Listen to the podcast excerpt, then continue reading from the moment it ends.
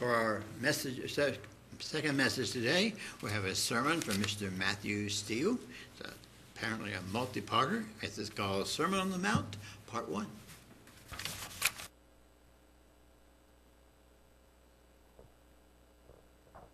Thank you, Reg.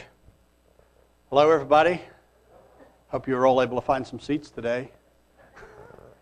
it's, uh, it's always interesting, isn't it, in the, the summertime and people traveling, uh, lots of activities, and we, we can sometimes have some low numbers, but it's really good to be together. And you can't hear me? Can you hear me now? Try not to yell. I don't know about you, but I have a few favorite sermons. And when I say that, I don't mean sermons that I've given, right? So, uh, although I do have one of those that is a favorite as well, it's one that I did in Texas like 15 years ago uh, because it was made up by the teen class um, when we were teaching the teens. And the sermon title was called Pizza, Tattoos, and the End of the World because I asked them, "What do you want me to talk about?" And that's what they they uh, they asked me to to speak about. So that is a favorite of mine. But what I'm really talking about is sermons that we have listened to from speakers, uh, you know, in the past that have been really influential in our life. You guys had that experience? Anybody? Yeah. And you know, there may be more than one.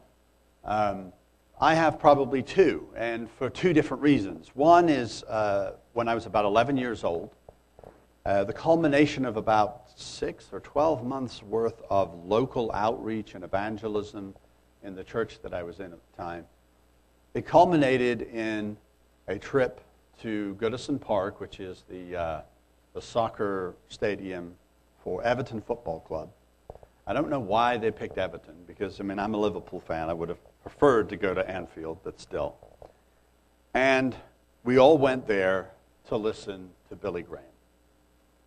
And there was something quite amazing about seeing 60,000 people gathered together, uh, singing, and then, uh, then listening to a message by Billy Graham. And he was an incredible speaker. He was very effective. His message was very simple. Everybody could understand it. And while we may differ in some areas with perhaps his doctrine, he changed people's lives for the better. The work that, that God did through him absolutely brought people uh, into a better relationship and uh, connection with Jesus Christ. And I, I know that from personal experience. I don't really remember what he talked about, but interestingly enough, I was able to look this morning on his website, and there's an archive, and there is part of his sermon from 1984 from Liverpool, England, at the Goodison Park Stadium. And that's where I was at. So it was kind of neat to go back in time. There's about a 10 minute segment there. But the other sermon, well, it's more in our tradition. It was a sermon given by Mr. Ron Dart, and it was entitled A Better World. And that sermon, I think it was given around the time of the 4th of July. I don't remember what year it was. Renee, do you remember what year that was? 1994. Because she was in the audience listening to that sermon, and then I later was listening to that sermon on the tape program all the way in England. And I think by that time I had met the Darts, right? Or was about to. Something like that. And then, of course, I met the Darts before I met my wife. And so there's kind of an interesting backstory and personal connection. But that sermon was very profound for me because um, it really was just such a hopeful vision of the future. That there's going to be a better world there is a new world coming, he kept saying through this sermon. It's better than this. And the reason we know it's going to be better than this, above and beyond God's promises, was that we've all grown up in a world that was better. And that we know from personal experience that the world can be better.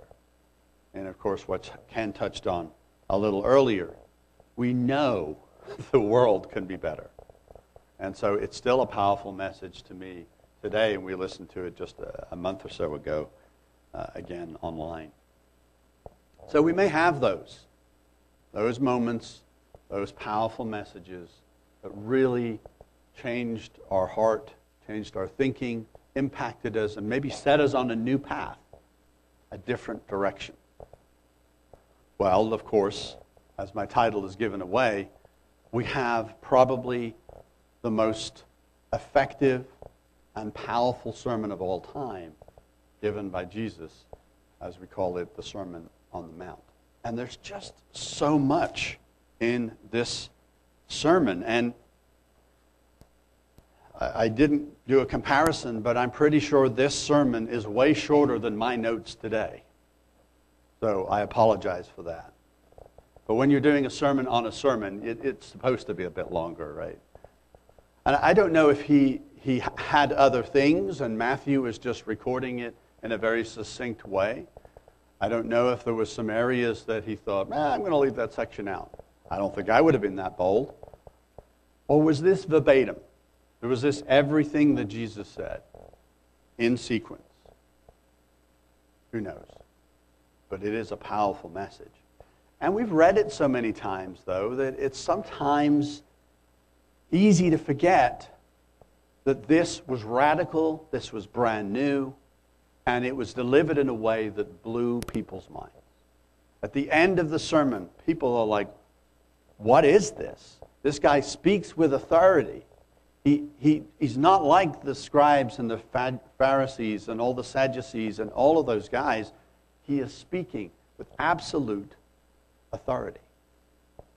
But of course, he's de- delivering a sermon on his own book. Right? If you've ever listened to somebody that is, uh, Renee mentioned to me this morning about how she remembered uh, you know, professors in, in college delivering a lesson from their own book. How much more powerful and in touch with the material are they going to be? And that, of course, is what Jesus was doing. So, in Matthew chapter 5 and verse 3, he says, Blessed are the poor in spirit, for theirs is the kingdom of heaven. Blessed are those who mourn, for they shall be comforted. Blessed are the meek, for they shall inherit the earth. Blessed are those who hunger and thirst for righteousness, for they shall be filled. Blessed are the merciful, for they shall obtain mercy. Blessed are the pure in heart, for they shall see God. Blessed are the peacemakers, for they shall be called the sons of God. Blessed are those who are persecuted for righteousness' sake, for theirs is the kingdom of heaven. Blessed are you when they will revile you and persecute you and say all kinds of evil against you falsely for my sake. Rejoice and be exceedingly glad for great is your reward in heaven. For so they persecuted the prophets who were before you. This was blowing people's minds, listening to this. Nothing like this had ever been said before. Think about the context of this. With each one of these phrases, Jesus is giving a deeper, more expansive promise to us that if we are these things, if we allow Him to build into us these things, if we allow Him to make us peacemakers, if, if he, we allow Him to, be, to make us humble, to, to allow us to, to mourn over what we see in the earth, then each one of these promises is for us. Each one. Think about that. These are individual promises. And up until this time, what did the people that were listening to Jesus have? They had national promises. They had a covenant, or at least they hoped they had a covenant. But they weren't seeing the fruit of that covenant, were they? They were in slavery, they were in bondage, they were controlled by the Roman powers, they didn't have the blessings of that covenant that they had and their ancestors had. So here Jesus is bringing individual, personal promises to us. I don't know if any of you have still been watching the Chosen uh, TV show, but the, the second season, uh, I guess, technically just ended, but you can watch it anytime you want. And the, the last episode uh, of season two, it's interesting they chose to use the, the terminology when Jesus is preparing this sermon, they kind of show him preparing the sermon, uh, which I don't know if he really needed to prepare a sermon. But they say that this was, uh, what, did, what did they say? His manifesto. This is his manifesto. And I kind of like that because, in some ways, this is his manifesto. Imagine listening to this message never hearing anything like this before, being there in the crowd when Jesus was delivering this sermon. It was relatable, it was real, it was touching their hearts, it was blowing their minds. And what they heard, they heard, I think, in the depths of their soul. This sermon was a masterpiece of the gospel because it was the, the condensing or the distillation of the law of God into one sermon. And, and Jesus knew this, and he knew what he was about to say could be taken the wrong way. So he says something very clearly in Matthew chapter 5 verse 17 he says, "Do not think that I came to destroy the law or the prophets." Why did he say that? He said it because they could think that. Because what he was about to give to them was so radical that they could think that he was trying to replace the law and the prophets. Isn't it funny that people have thought that today? Right? They've thought that throughout time almost after the establishment of the Roman church. It's like, no, he said, Do not think this. And so, if we just read what he says, we can understand why he said that and what else he's trying to teach us. He's not replacing the law and the prophets, he was trying to insert them into our hearts, our minds, our very being in a way that had never been done before, in a way that couldn't be done before not as a means of salvation, because that's not possible. The law cannot save us. We are already in debt. We cannot, by any keeping of the law, save ourselves. There is no salvation by keeping the law of ourselves. But we have the law and the prophets for a purpose, for a reason. Jesus gave us this sermon to help show us what that was for, what it was really all about, and how we should use the law of God, the Word of God, His statutes, and use that in our life. And that's relevant right now, today, for each one of us. The law of God was and is the revelation and of the nature and of the heart of God. That's what I believe.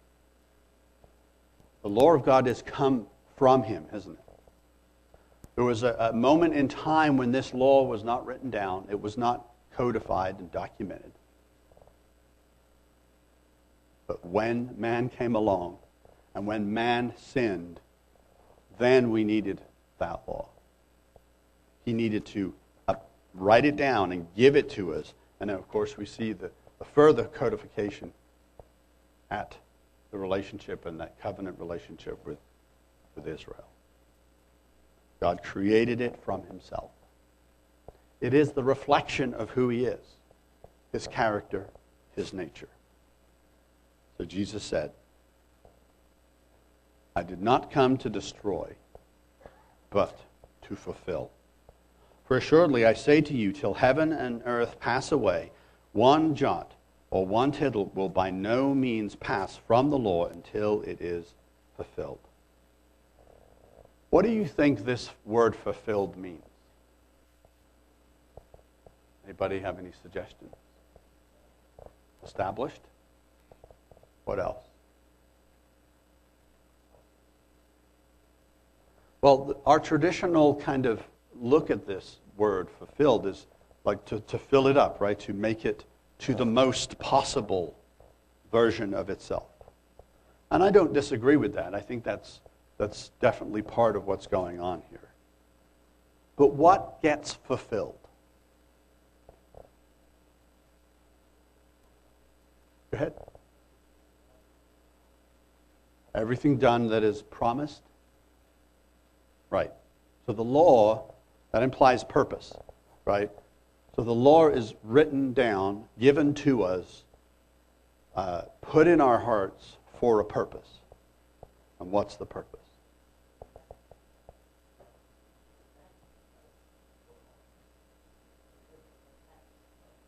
The enactment of the law, okay? But what, what else? What, what is our purpose? What was God starting to do in the Garden of Eden? He said, Let us make man in our image and after our likeness. Right?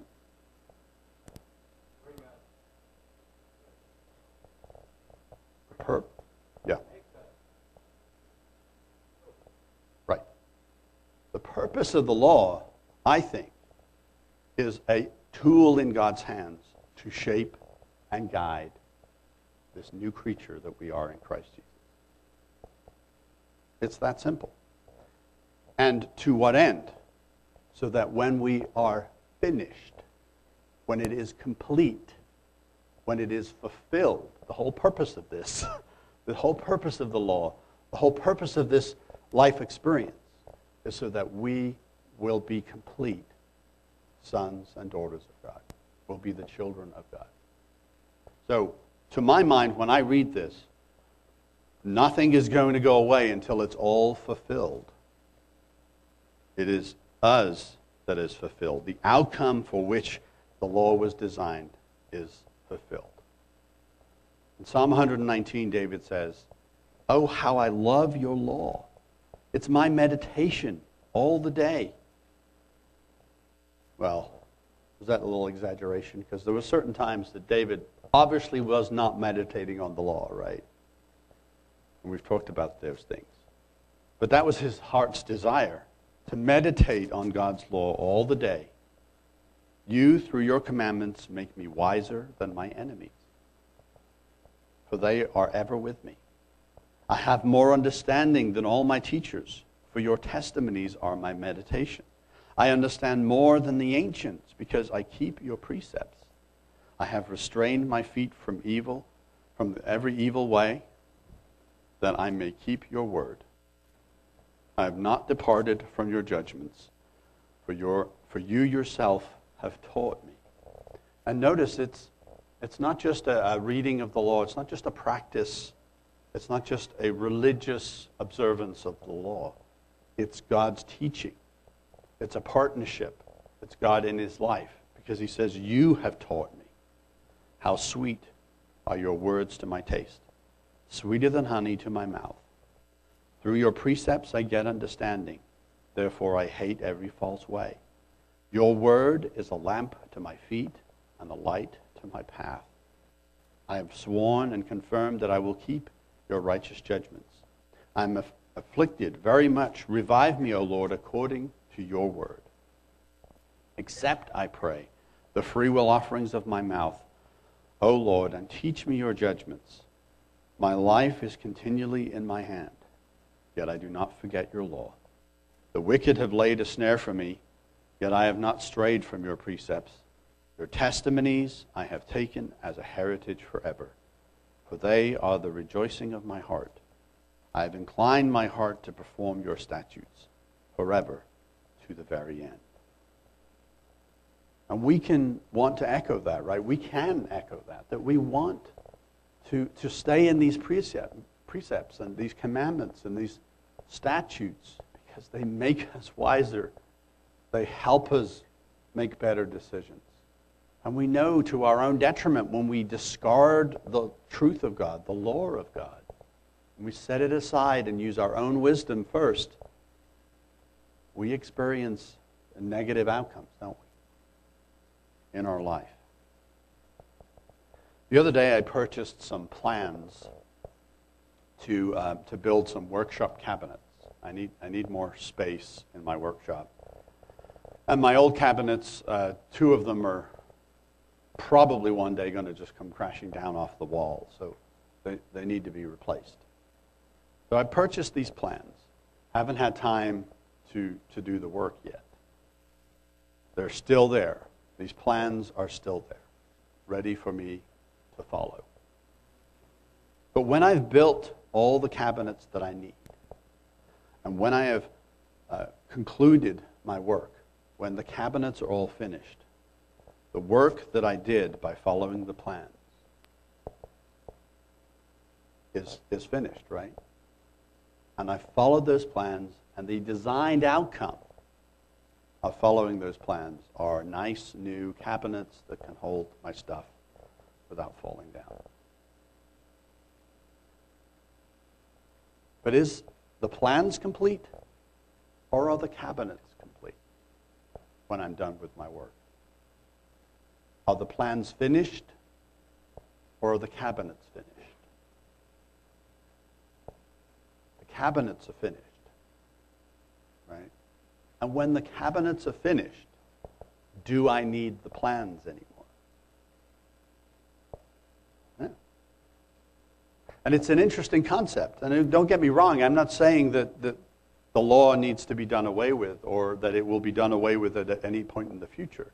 But what Jesus is telling us that nothing is going to be done away with from the law, no jot or tittle, until something is finished. And it is the work that He is doing in us that is finished. When He's finished making us into nice, brand new cabinets to hold His Spirit, to hold this new life fully in us. So if we were to discard the plans that I have, I haven't printed them out yet, so they're on my computer, so I could just go delete the plans, right? If I deleted the plans before I started the cabinets, that wouldn't be very wise. But if I'm done with my cabinets, can I delete the plan? Sure. I don't need them anymore.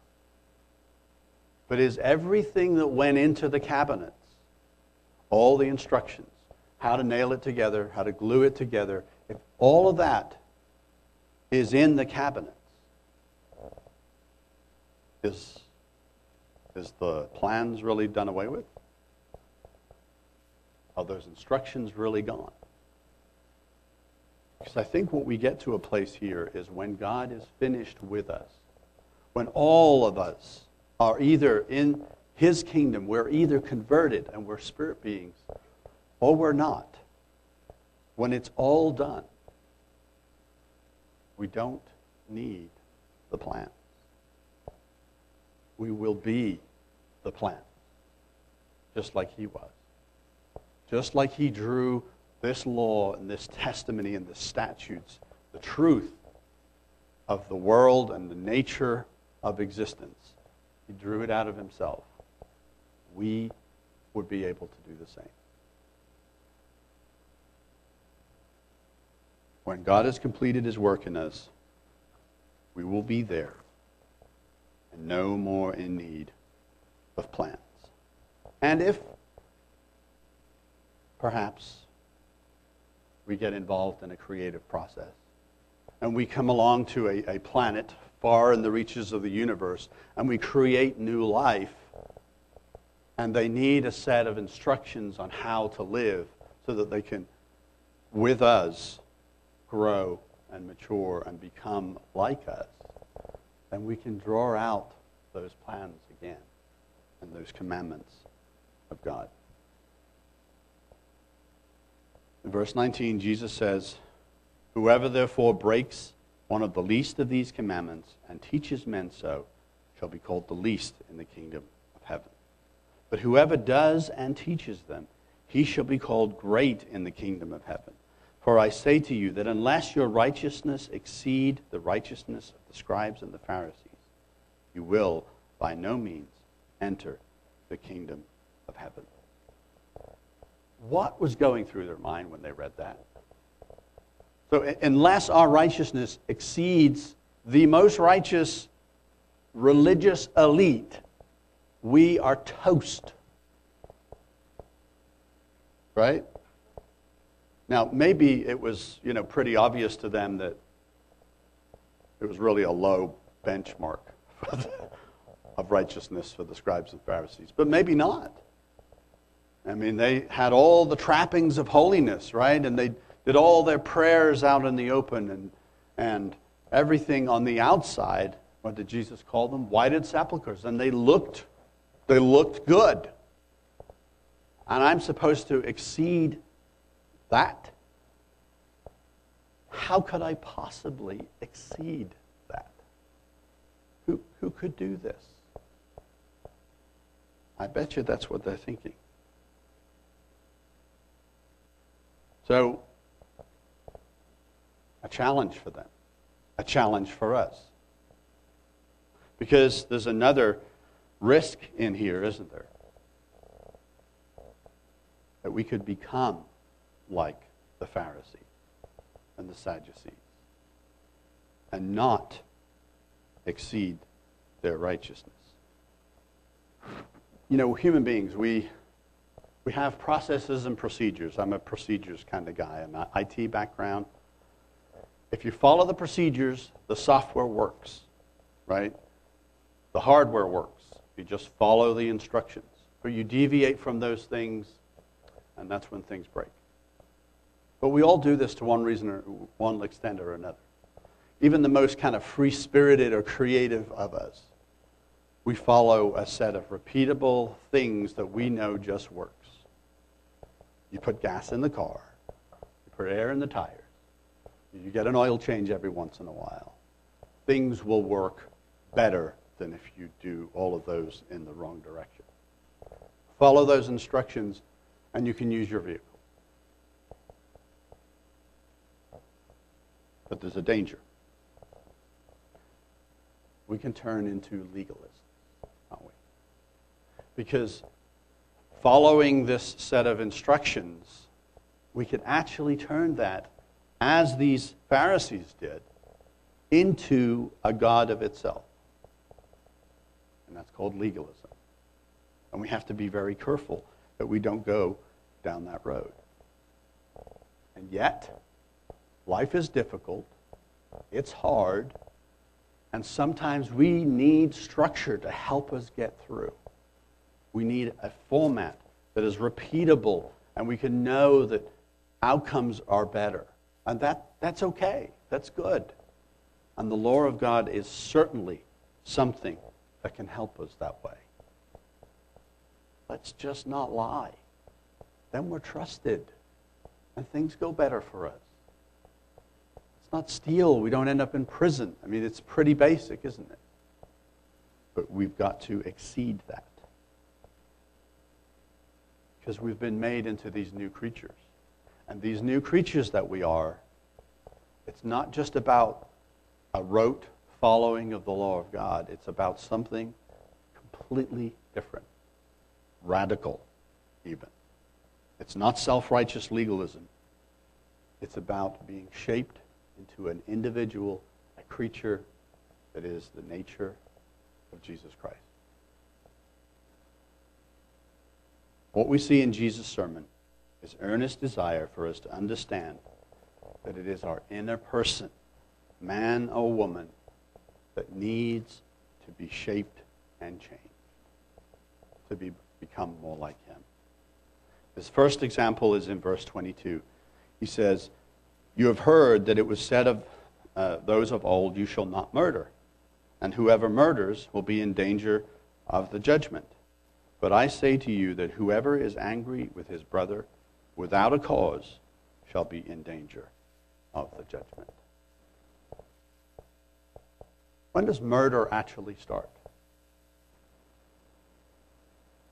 Does murder only start when the individual that's getting murdered is assaulted. That's just the final end result, isn't it? Murder starts with a rage and an anger and a hatred in the heart of the murderer. Jesus is saying this has got to go a lot deeper than the scribes and the Pharisees. We've got to get much more righteous than them. Even though we may never act on those feelings, on that anger or that rage, there is one person that is always affected by that, isn't there? And that's us. And so, this new creature in Christ, harboring anger without a cause against a brother or sister, is equivalent to murder, is what Jesus is telling us.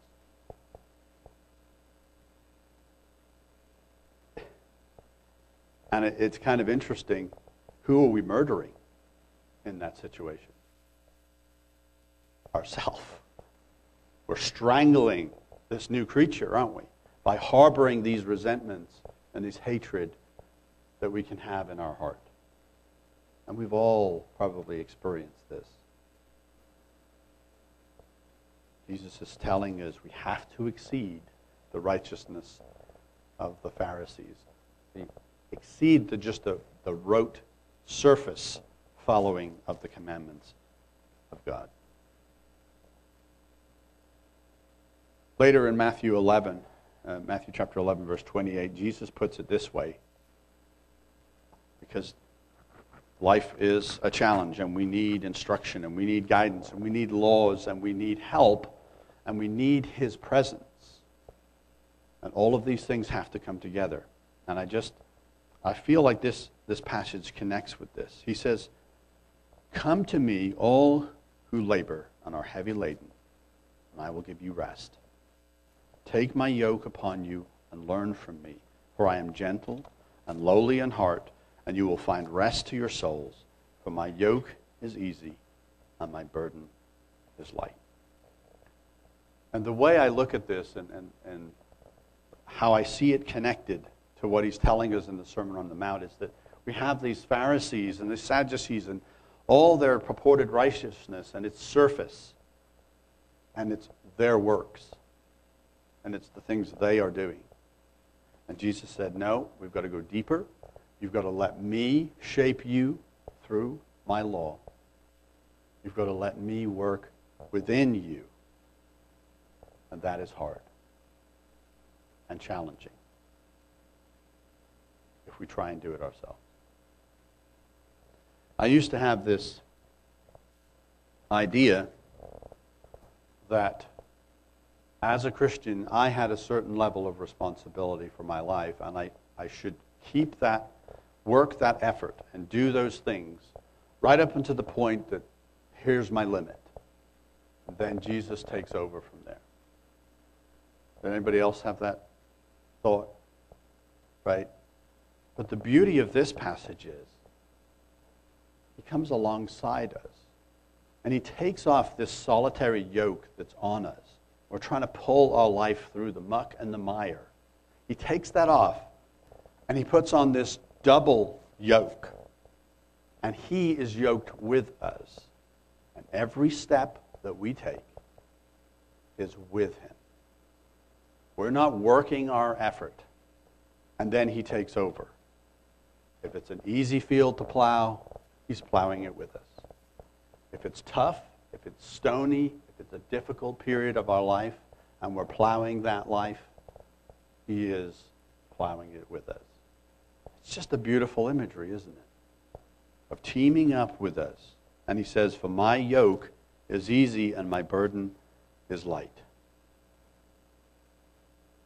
He works with us, he labors with us. He helps shape each and every one of us through the power of His Spirit and through the truth and the insight and the knowledge that we can gain from the Word of God. Pulling together, working together in this life so that we can learn from Him, from Him and become more like Him. incorporating his character into ours, into our new creature. Like I say, I used to think I would just do this all by myself to a point, and he would take over. And I am so glad to be rid of that because he walks in each and every step with me.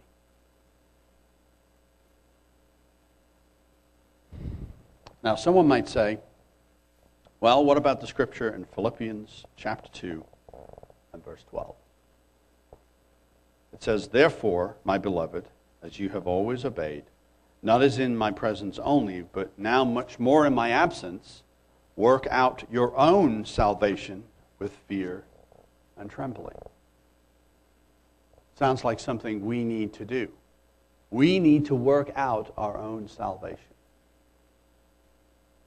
Is that really what it says? Is that really what Paul is getting at? No, that's wrong. Because we just read the very next verse. For it is God who works in you, both to will and to do for his good pleasure. So, who does the work? God in us, pulling on the yoke together, laboring together in this new Christ life that's in us, this new creature that he is growing us into. And it's interesting. He has to give us two parts. He has to firstly give us the will to even do this. He says, who works in you both to will, to have the will, to have the desire to grow and change and become more like him, and then to do it. To want to do it and then actually do it, working with us, laboring with us It's critical we understand that. That everything that we get in this Christian life is from Him. That He called us out of darkness. We didn't find Him, He found us. And He gave us this desire to live with Him, to become like Him. He is in control. We are not. And then He gives us the ability with Him to live in this way. So, going back to the Sermon on the Mount, Jesus goes on to talk about, and, and hopefully we can dig into all the different sections, I think is probably my plan. Well, actually, I really didn't have a plan when I, for a multi part when I started this. Uh, I was trying to get to a specific point. I was just like, there's so much preliminary things that, that, that are coming out. I, I, I need to make this uh, probably at least two or three. But Jesus goes on to talk about every facet of human life, all of our relationships, and, and how we should go deeper than the surface reading of the law, and how those things affect our behavior and our interaction with one another, about relationships, about oaths and contracts, and how we should uh, not or, or actually seek justice or equality, what real love looks like, and how we should talk to God our Father. So much amazing stuff in here.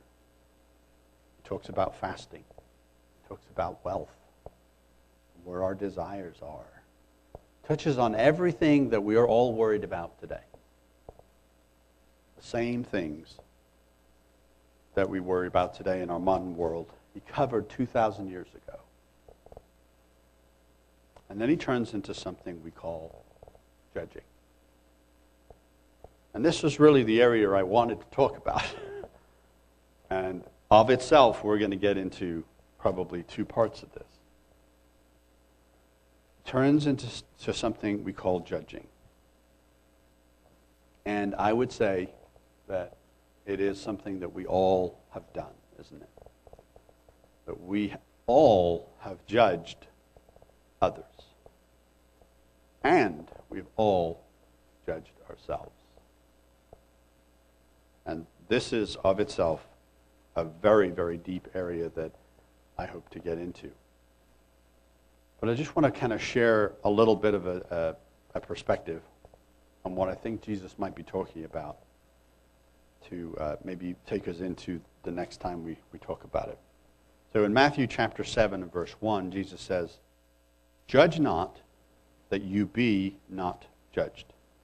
For with what judgment you judge, you will be judged. And with the measure you use, it will be measured back to you. And why do you look at the speck in your brother's eye, but do not consider the plank in your own eye? Or how can you say to your brother, Let remo- remove the speck from your eye, and look, a plank is in your own eye? I mean, it's a hilarious description, isn't it? You got this big beam sticking out of your eyeball, and you're, you're going to pluck a speck out of your brother's. No, you're not. You're going to smack him in the head with the beam that's sticking out of your eye. I mean, that's what's really going to happen. He says, Hypocrite, first remove the plank from your own eye, and then you will see clearly to remove the speck from your brother's eye. And there's just all kinds of interesting ways to think about this. You know, is it a plank in our eye? Because sometimes it seems like it's a plank, doesn't it? When we get something in our eye and it, it it's the tiniest little bit of gravel or sand or whatever that is. And it felt like a plank. So that of itself is interesting. But even if it is a plank, what makes us think that we can actually see anything in our brother's eye at all with this plank in our own eye? It distorts our vision, perspective. And so when we finally remove the plank from our own eye, we might realize that our brother was fine all along. But this is, I think, another scripture that we don't view correctly sometimes. Or certainly, I haven't always understood it this way. Jesus' instruction to us says, Judge not that you be not judged. What does he mean by that? What does he mean by that? What process is followed if we judge? Because there seems to be this relationship. If we judge, then we're judged. He's, he's just saying this is what happens. What happens in, in that process then? If we judge, then we are in turn judged. It's interesting over in, in Luke chapter 6, talking about the same sermon. He says it a little differently. He says, Judge not, and you shall not be judged. Condemn not, and you shall not be condemned. Forgive, and you will be forgiven. And then he flips to the positive. He says, Give, and it will be given to you. Good measure, pressed down, shaken together, and running over, will be put into your bosom. For with the same measure that you use, it will be measured back to you. So if I was to come along and make a judgment about you, whatever that, that judgment may be, if I was to condemn you in some way, and you knew it, right? And I, I made a judgment about why you're behaving a certain way or something that you said. Who would condemn me? Who would judge me? In that, in that process, you know, if I came to, to Ron and said, Ron, that's an ugly shirt. I can't believe you wear that shirt today. It isn't an ugly shirt, by the way what's Ron's natural inclination? Well, my shirt's ugly, but so is your face. Ron wouldn't do that. He's not that kind of person. and press it down. right? Who's doing the judging?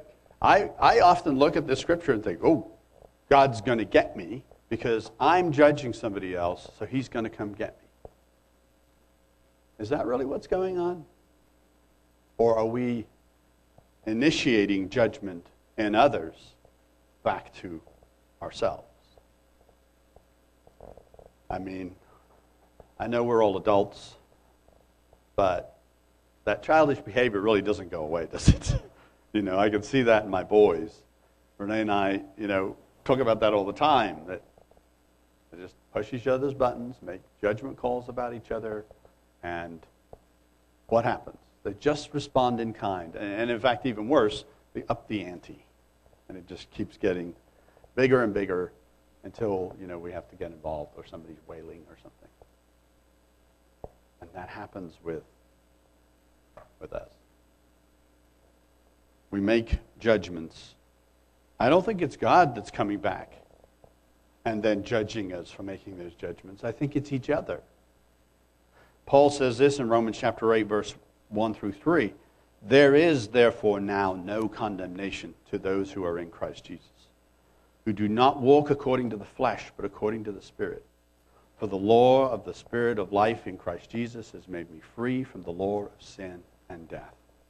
For what the law could not do, in that it was weak through the flesh, God did by sending his own Son in the likeness of sinful flesh on the account of sin. He condemned sin in the flesh. There is no more judgment on us. There's no more condemnation on us in Christ Jesus. So, who is doing the judging and the condemnation of us? It's each of us. And then also, oftentimes, of ourselves as well. If I am walking, and if you are walking in the Spirit, it does not mean that we're going to be perfect.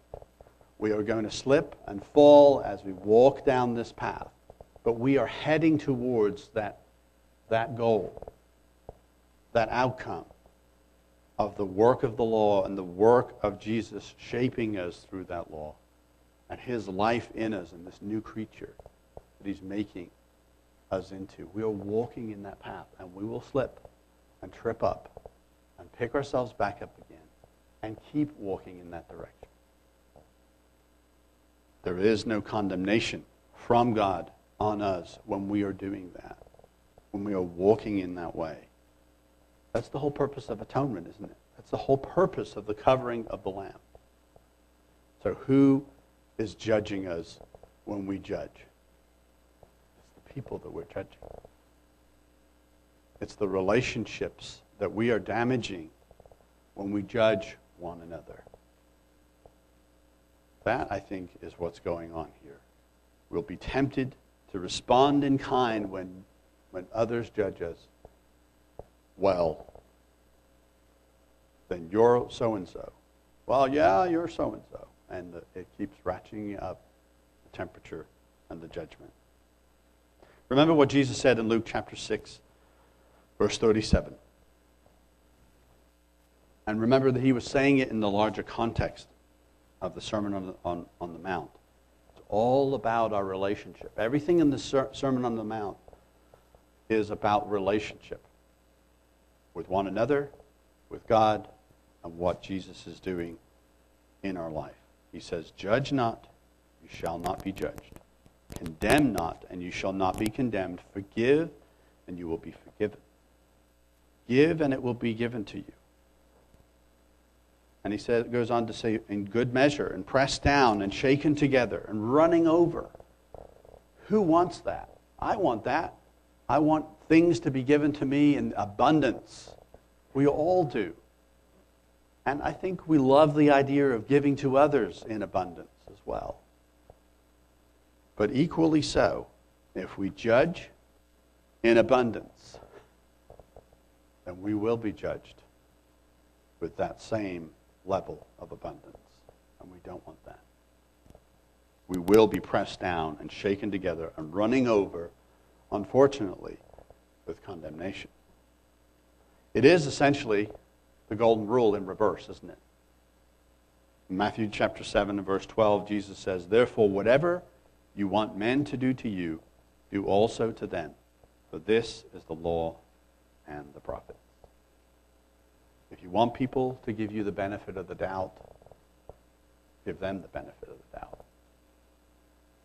If you want people to think that you're not ugly, then like the shirt that they're wearing. If you want people to have grace on you, have grace on them. It stands to reason. Well, yeah, but what if they don't have grace on me? Did it hurt you to have grace on them? I mean, that's that whole section where Jesus says, Love your enemies. Right? He expects us to exceed the righteousness of the scribes and the Pharisees and that surface level understanding of the law of God. It's his expectation that when he puts this yoke on us and partners up with us, we will be better because he is better. He is bringing into us his nature, his character, and his ability to have mercy and grace on every single person in the planet, either mocking him and watching him die on a tree. He expects us to be the same. Over time, with his help, shaping us and crafting us into the very child of God.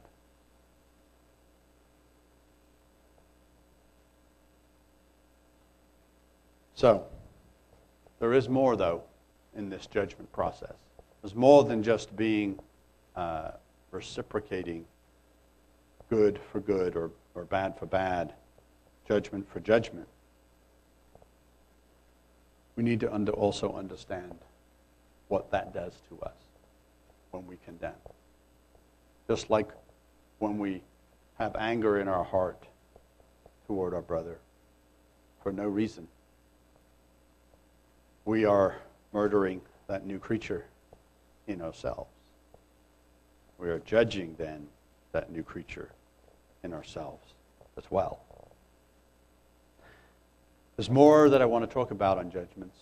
I've been uh, doing a lot of study on this. It's a really interesting book that I've been, been using that has uh, been pulling some things out for me that I haven't quite seen before.